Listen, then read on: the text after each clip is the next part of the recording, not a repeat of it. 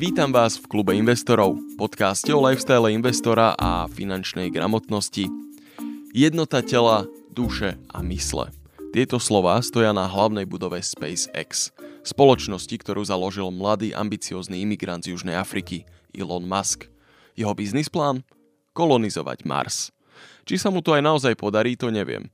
Dnes si však o ňom povieme viac a na konci si sami môžete zhodnotiť, či je budúcnosť komerčného vesmíru v dobrých rukách. Elon Musk pochádza z Južnej Afriky, konkrétne z mesta Pretoria.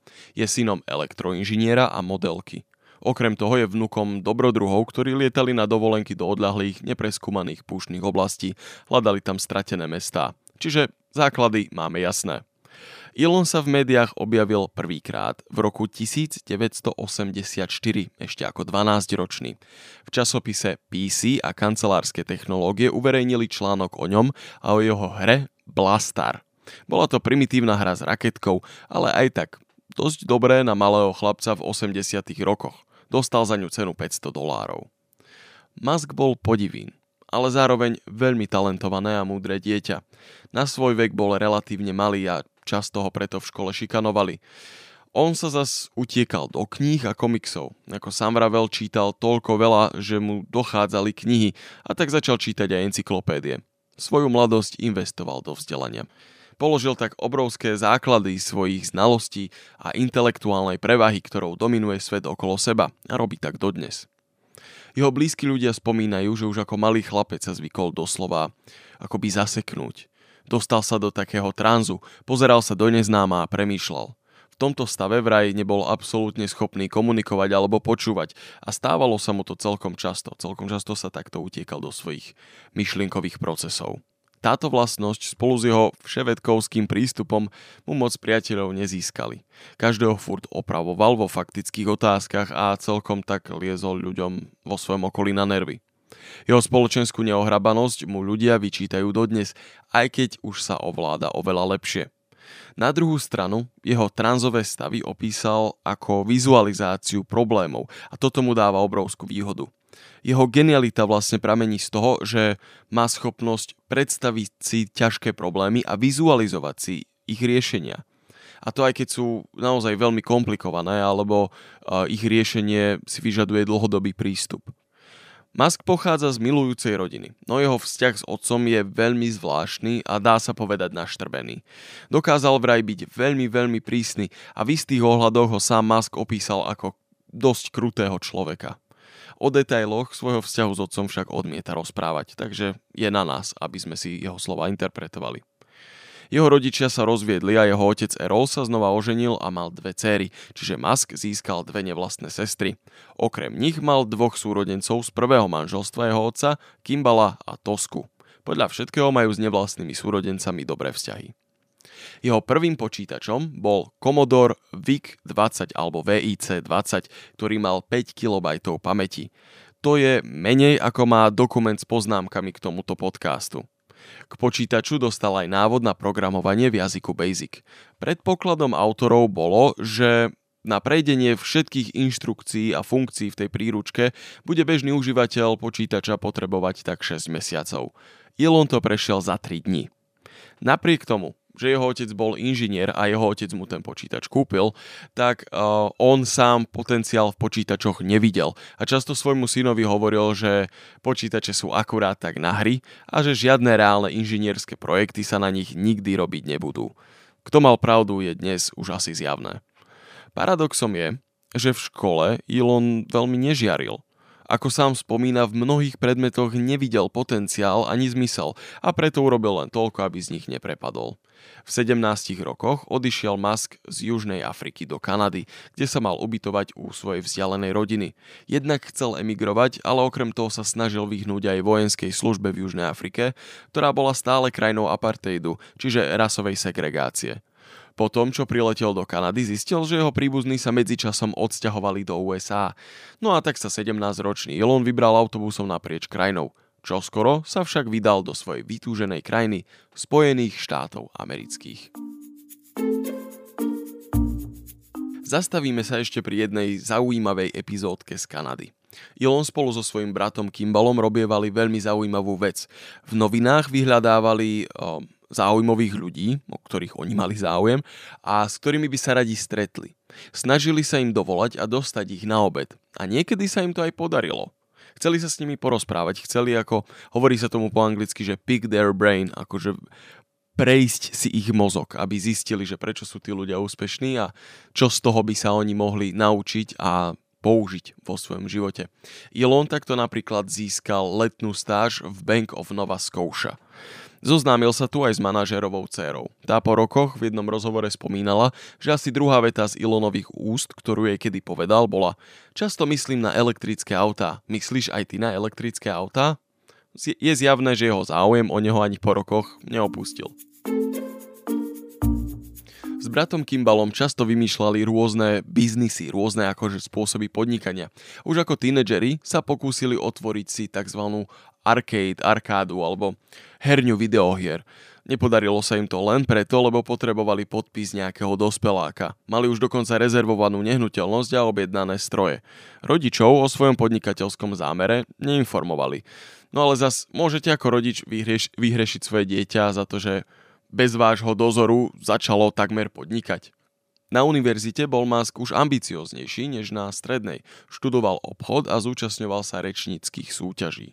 V roku 1992 prešiel z Queen's University of Ontario na University of Pennsylvania, tá už bola v Amerike, v USA. Vyštudoval tu bakalára z ekonomiky spolu s bakalárom z fyziky. Spolu s kamarátom si prenajali veľký dom, v ktorom organizovali párty každý piatok. Spomína, že občas tam prišlo až 500 ľudí a od každého vyberali $5 ako vstupné. Okrem toho tam predávali aj alkohol. Opísal to vlastne ako taký ilegálny, nelicencovaný bar pre študentov. No a takto si dokázali počas štúdia veľmi dobre privyrobiť. Na škole sa začal venovať solárnej energii. Napísal o nej dokonca prácu s názvom Dôležitosť využívania solárnej energie.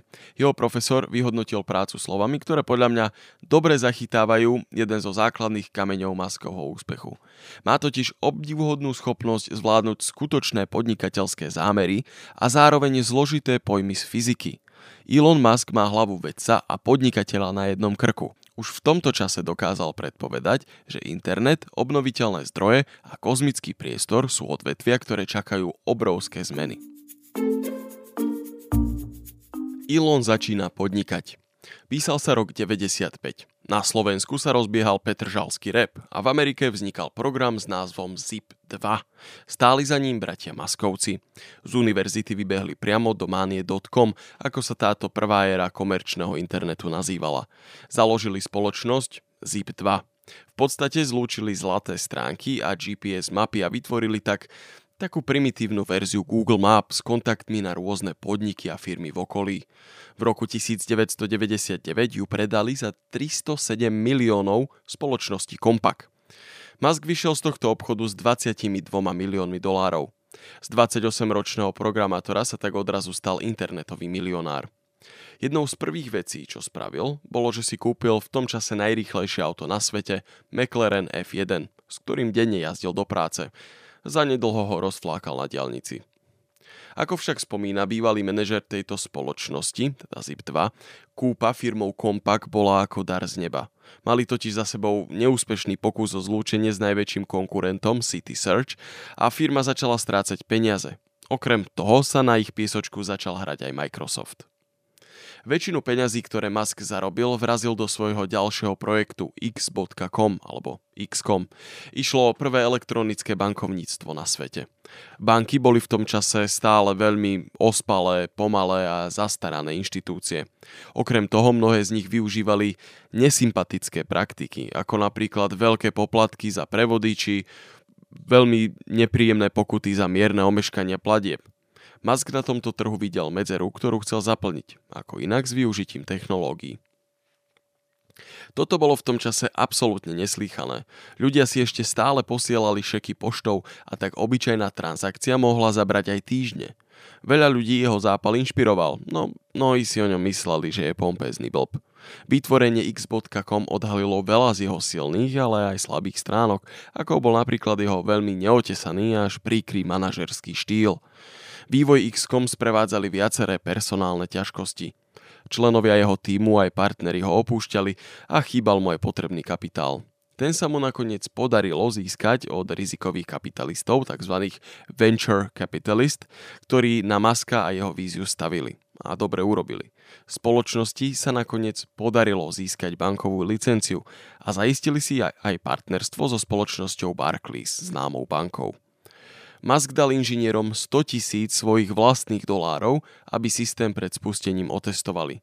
Nakoniec sa im všetko úspešne podarilo. Na horizonte sa však objavila ďalšia hrozba. Spoločnosť Confinity, ktorá si prenajala sídlo na tej istej ulici ako Elon a ich produkt PayPal. Snažili sa presne o to isté, čo X.com. Firmy sa pustili do zúrivej ajťáckej bitky. Napokon sa ale rozhodli spojiť svoje sily, pretože ich vojna bola veľmi drahá a deštruktívna. Mohlo sa ľahko stať, že víťazom by nebol ani jeden z nich. Musk sa mal stať riaditeľom novej spoločnosti, ktorá sa mala naďalej volať X.com. Spoločnosť začala exponenciálne rásť a spolu so zákazníkmi sa začali objavovať aj ďalšie problémy. Nedarilo sa im dohodnúť ani na firemnej kultúre či operačných systémoch a dokonca ani na názve spoločnosti. Vyvrcholilo to až prevratom, kedy skupina zamestnancov vyjadrila nedôveru Muskovi ako šéfovi počas toho, ako letel na medové týždne so svojou prvou ženou Justin.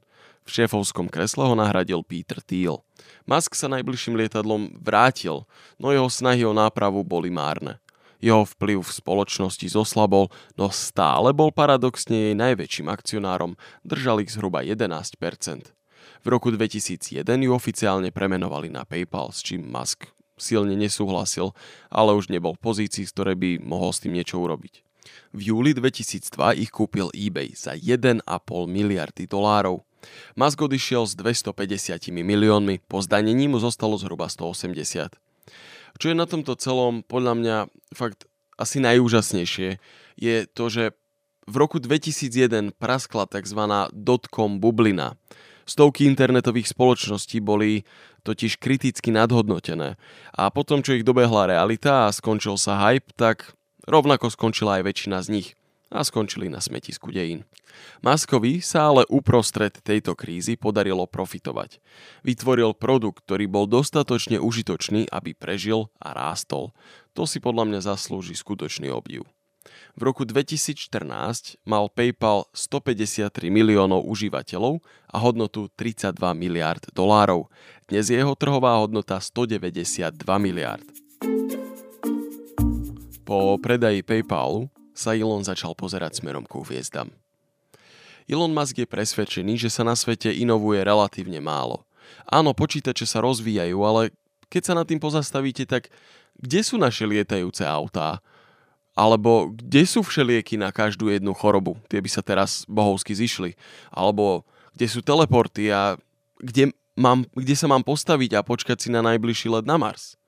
No nikam, nikde a to je ten problém.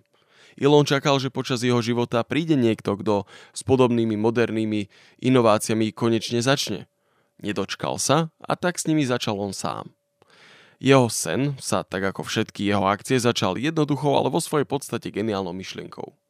Čo by stálo za to, aby každý deň vstal z postele a začal tvrdo makať? Čo je najvyššia ašpirácia, akú by mohol mať? Aký gól by bol hodný jeho pozornosti? Pre Muska to bola kolonizácia vesmíru. Z ľudí by chcel spraviť multiplanetárny druh, ktorý v prípade katastrofy na jednom svete bude mať stále v zálohe ďalší. Povedal by som, že je to celkom úctyhodný sen. Preto v roku 2002 založil svoju ďalšiu, tentoraz úplne vlastnú firmu SpaceX alebo Space Explorations. Istotne by súhlasil so starým podnikateľským múdrom. SROčka by mala mať nepárny počet majiteľov a 3 už je veľa. Po svojich skúsenostiach s ostatnými partnermi musela byť možnosť o všetkom rozhodovať sám, veľmi osviežujúca.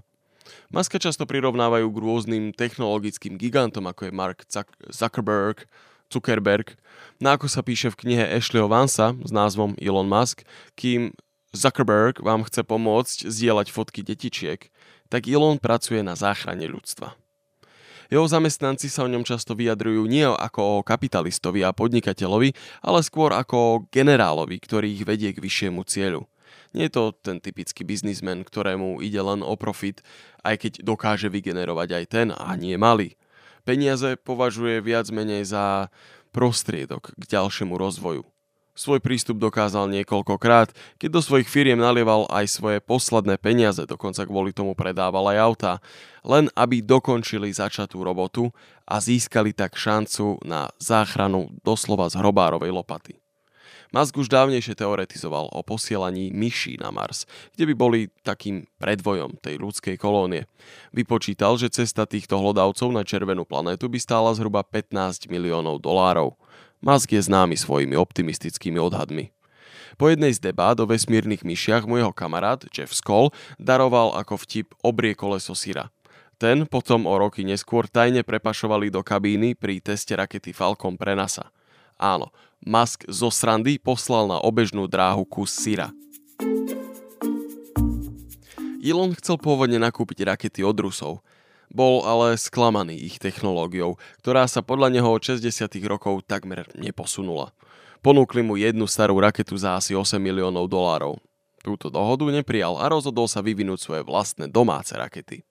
Už cestou späť z Ruska ukazoval svojim spoločníkom tabuľku s plánmi na zostavenie svojej vlastnej americkej rakety. Prenajal si budovu na East Grand Avenue 1310 na predmestí Los Angeles. Skromná skladová budova sa behom týždňa premenila na moderné inžinierské centrum. Pracoviská boli jedno vedľa druhého, tak aby IT technici boli rovno na placi s ľuďmi, ktorí montujú hardware. SpaceX mala byť pokusom o nový štart vo vesmírnom podnikaní.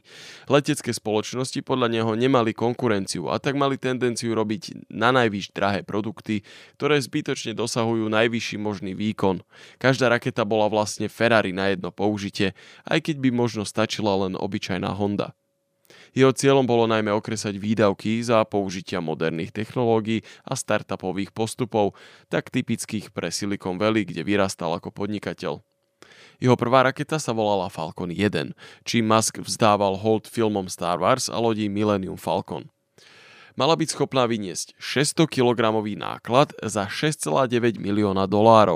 Cena za 250-kilogramový náklad, čiže skoro tretinový náklad, sa v tom čase začínala na $30 miliónoch. Spoločnosť mala svoj prvý odpal naplánovaný na koniec roka 2003.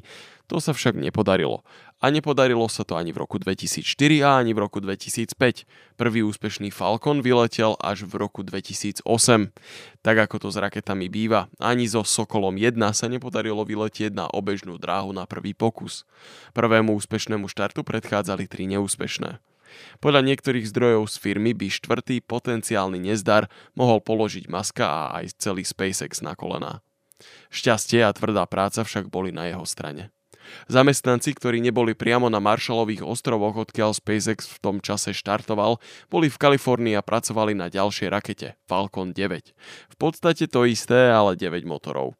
Ten už vďaka väčšiemu výkonu splňal oveľa vyššie požiadavky a mohol sa uchádzať aj o vládny dotačný program pre súkromných vesmírnych dopravcov v objeme asi $0,5 miliardy.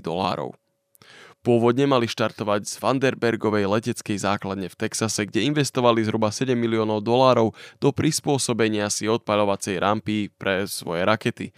Konkurenčná spoločnosť Lockheed, ktorá tu pre armádu už roky testovala svoje technológie, však podala na SpaceX sťažnosť s tým, že nová raketa je neotestovaná a môže pri štarte vybuchnúť a poškodiť tak ich vlastné rakety. Zo zariadenia ich preto vyhostili. Musk to komentoval slovami, že je to ako by si niekto postavil dom vedľa vášho a potom vás donútil odsťahovať sa. O lacný transport do vesmíru však bol záujem, aj keď jediný potenciálny zákazník bola vlastne len NASA, s ktorou mimochodom Musk viedol súdny spor, pretože poskytla dotáciu inej súkromnej spoločnosti, ktorá pracovala taktiež na vývoji rakiet, ktoré mali ísť do vesmíru. Musk ale mal pocit, že aj oni si zaslúžili možnosť súťažiť. Väčšina ľudí by asi považovala za nie príliš múdre súdiť sa s jediným potenciálnym zákazníkom na svete. Ale hold, taký je Elon Musk. Zdalo sa mu to nefér a za pravdu chcel bojovať. Nakoniec musela NASA sporný kontrakt stiahnuť, čiže SpaceX vyhral.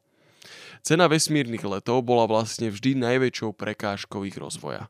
Muska veľmi rozčarovávali spolupráce s inými leteckými spoločnosťami. Zdalo sa mu totiž, že si účtujú veľa a pracujú veľmi pomaly. Preto došiel k rozhodnutiu vyrábať čo najviac pod vlastnou strechou. Tento fakt sa stal jednou z najväčších výhod spoločnosti SpaceX. Spomínam si na jeden konkrétny prípad z knihy o Elonovi Muskovi, keď sa snažili získať palivové ventily do svojej rakety. Tie od konkurencie však boli príliš drahé a trvalo to príliš dlho, kým by ich doručili. Elonovi inžinieri však zistili, že po miernej úprave sa dajú použiť aj trysky z autoumývárky. Viete si predstaviť vládnu agentúru, ktorá by bola schopná takéhoto riešenia? No a takto to šlo komponent po komponente. Veci, na ktoré by napríklad Boeing minul milióny vládnych peňazí z nejakého kontraktu, vyvinul SpaceX za pár tisíc dolárov. Jeho konkurenti z Boeingu a firmy Lockheed Martin tvrdili, že SpaceX vyrába svoje rakety z bicyklových súčiastok. Elonovým veľkým cieľom bolo, aby sa rakety dali použiť znova a znova.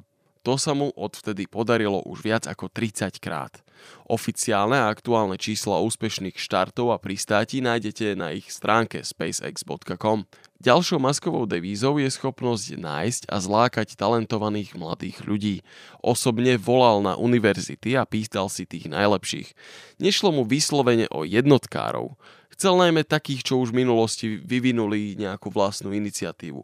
Zúčastňovali sa na súťažiach, montovali vlastných robotov, proste hľadal mladých inžinierov. A tí hľadali jeho. Mnohí sa totiž o problematiku vesmíru intenzívne zaujímali, no pred tým, ako existoval SpaceX, boli ich prospekty zamestnania veľmi obmedzené.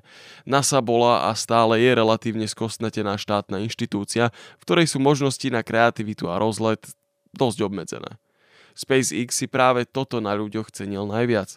Je však známe, že väčšina z nich tam vydržala zo pár rokov, vyhorela a odišla alebo boli vyhodení. Mnohí z nich však napriek tomu s láskou spomínajú na svoje časy s Elonom Muskom. Sú však aj takí, ktorým sa pri spomienke na neho ako šéfa ježia chlpy. Diplomaticky povedané, Elon nie je diplomat. Jeho ašpirácie sú vysoké a preto aj jeho očakávania od ľudí sú veľmi vysoké.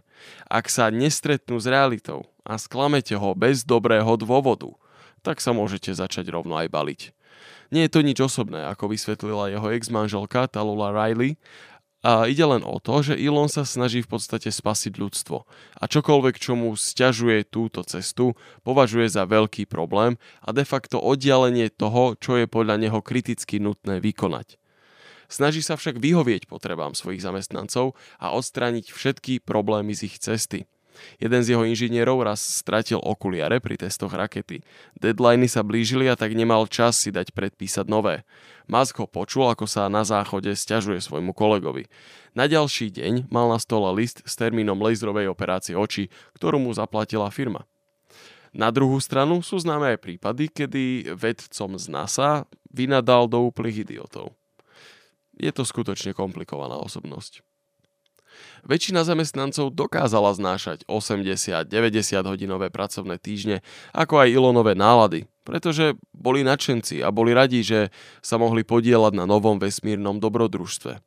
Neraz však svojich zamestnancov aj nahneval, najmä vyjadreniami v médiách, kde o raketách hovoril, ako by ich on celé sám vymyslel a kúsok po kúsku aj zostrojil. Mali pocit, že Muskovo ego sa vymyká spod kontroly. S týmto názorom som sa počas svojho výskumu stretol celkom často. Či už má prehnané ego alebo nie, jedno je určite isté. Vďaka jeho výnimočnej schopnosti myslieť ako biznismen a vedec zároveň dokázal z vesmírnych rakiet spraviť funkčné podnikanie. Jeho posledným úspechom nie je nič menšie ako to, že dostal amerických astronautov na medzinárodnú vesmírnu stanicu. Bola to prvá súkromná vesmírna misia so živou posádkou. Okrem toho majú Spojené štáty prvýkrát od roku 2011 vlastnú možnosť dostať ľudí do vesmíru. Nemusia sa tak už spoliehať na Bajkonúra a na ruské rakety. To by na dnes o Muskovi aj stačilo. Na budúce si povieme niečo o elektrických autách, plameňometoch a o jeho tzv. Nudnej spoločnosti. Ďakujem, že ste si nás opäť vypočuli. Toto bol Klub investorov. Ak nás chcete podporiť, mám pre vás viacero možností. Môžete ísť napríklad na www.investiciaslovensko.sk, tam sa pridať do Klubu investorov a investovať ako crowdfundový investor v realitách. Sú tam výborné projekty, určite si môžete niečo vybrať. Okrem toho máme Patreon účet, na ktorý nám môžete prispieť ľubovoľnú sumu peňazí, ak si teda myslíte, že si to za našu prácu zaslúžime, alebo môžete niekomu túto alebo nejakú inú epizódu zastielať. Veľmi by sme to ocenili. Nech je vás čím ďalej, tým viac. Budeme len radi. A na záver by som chcel poďakovať Artforu, ktoré je našim partnerom a ktoré mi poskytuje knihy, z ktorých môžem čerpať. Konkrétne teraz to bolo od Ashleyho Vansa a Elon Musk. Potom tu mám tu takzvaný Insane Mode od Hamisha McKenzieho a mám tu knihu Vesmírni baróni od Christiana Davenporta. Všetky úžasné knihy, ak vás Elon Musk zaujíma, tak ich vrelo odporúčam a môžete si ich objednať v Artfore. Podporíte tým nášho dobrého partnera a budeme radi. Ešte raz ďakujem, že ste si nás vypočuli a prajem vám pekný deň.